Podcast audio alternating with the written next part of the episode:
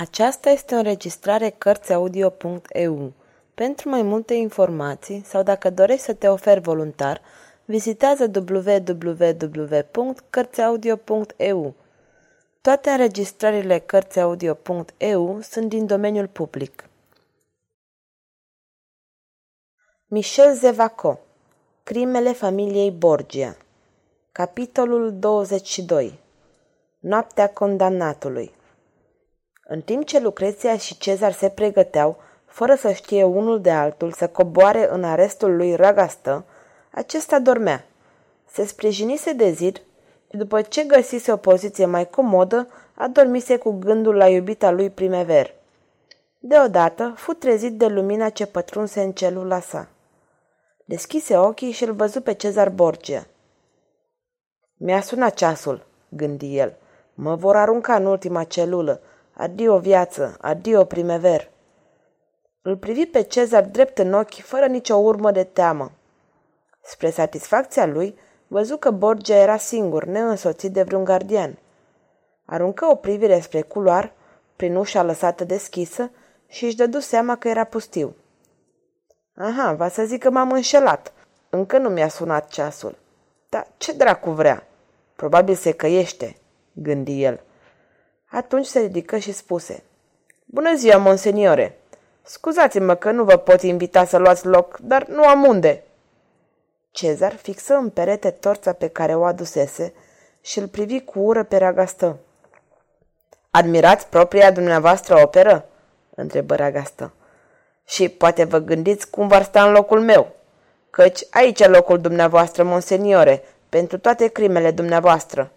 Ce naiv am fost să văd în dumneavoastră un exemplu de demnitate și glorie. Știu acum că nu sunteți decât un ucigaș odios, o unealtă a diavolului. Dar spuneți-mi, ce căutați aici?" Am venit să-ți dăruiesc libertatea," spuse Cezar. Libertatea?" Da, ai fost condamnat. Nu tu l-ai ucis pe François, eu l-am înjunghiat. Foarte exact, dar condamnat ești tu. Vei muri, dar, dacă vrei, poți să te eliberezi. Chiar acum poți fi liber. Nu înțeleg. Am să-ți explic eu imediat. Deci, Beatrice, pe Beatrice o iubești? Da, o iubesc.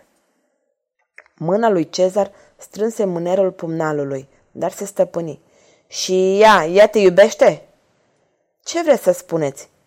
Vreau să știu dacă ea te iubește. Aha, va să zic că asta era. Dar de ce vă interesează? Cezar făcu un pas spre el. Simțea cum îl înnebușe furia. O să vorbești, mizerabilule! O să vorbești! Vreau să știu! Lui Ragastă îi venise rândul să-l chinuie. Avea acum un plan. Monseniore, spuse el rece, vă înșelați, nu o să știți nimic. Adevărul va merge cu mine în mormânt. Mizerabile, gemu Cezar, a fost atat, te omor!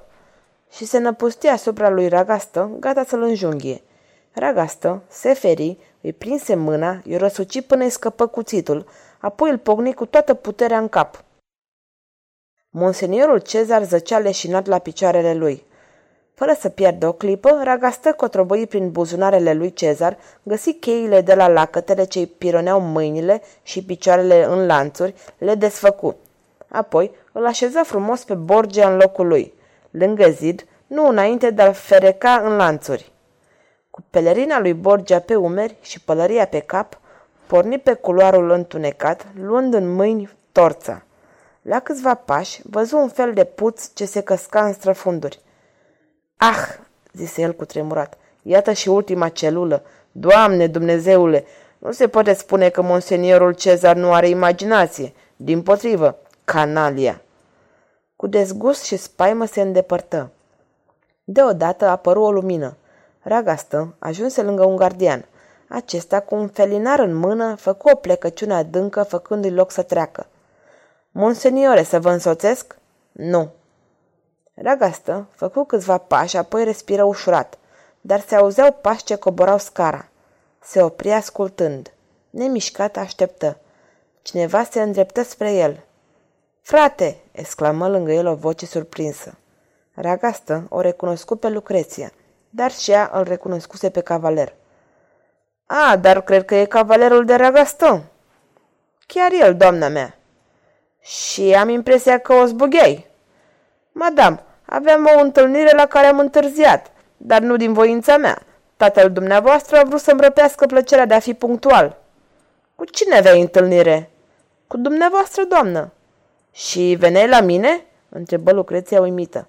Așa cum vă spun, doamnă. Lucreția stătu o clipă pe gânduri. Ei bine, zise ea, urmează-mă. Nu peste multă vreme se aflau în afara palatului. Ragastă avusese emoții când trecuseră printre mulțimea de gardieni de la parter și apoi printre valeții ce împânzeau ieșirile din castel. Huf, doamne!" răsuflă ușurat Dragastă. Sfârșitul capitolului 22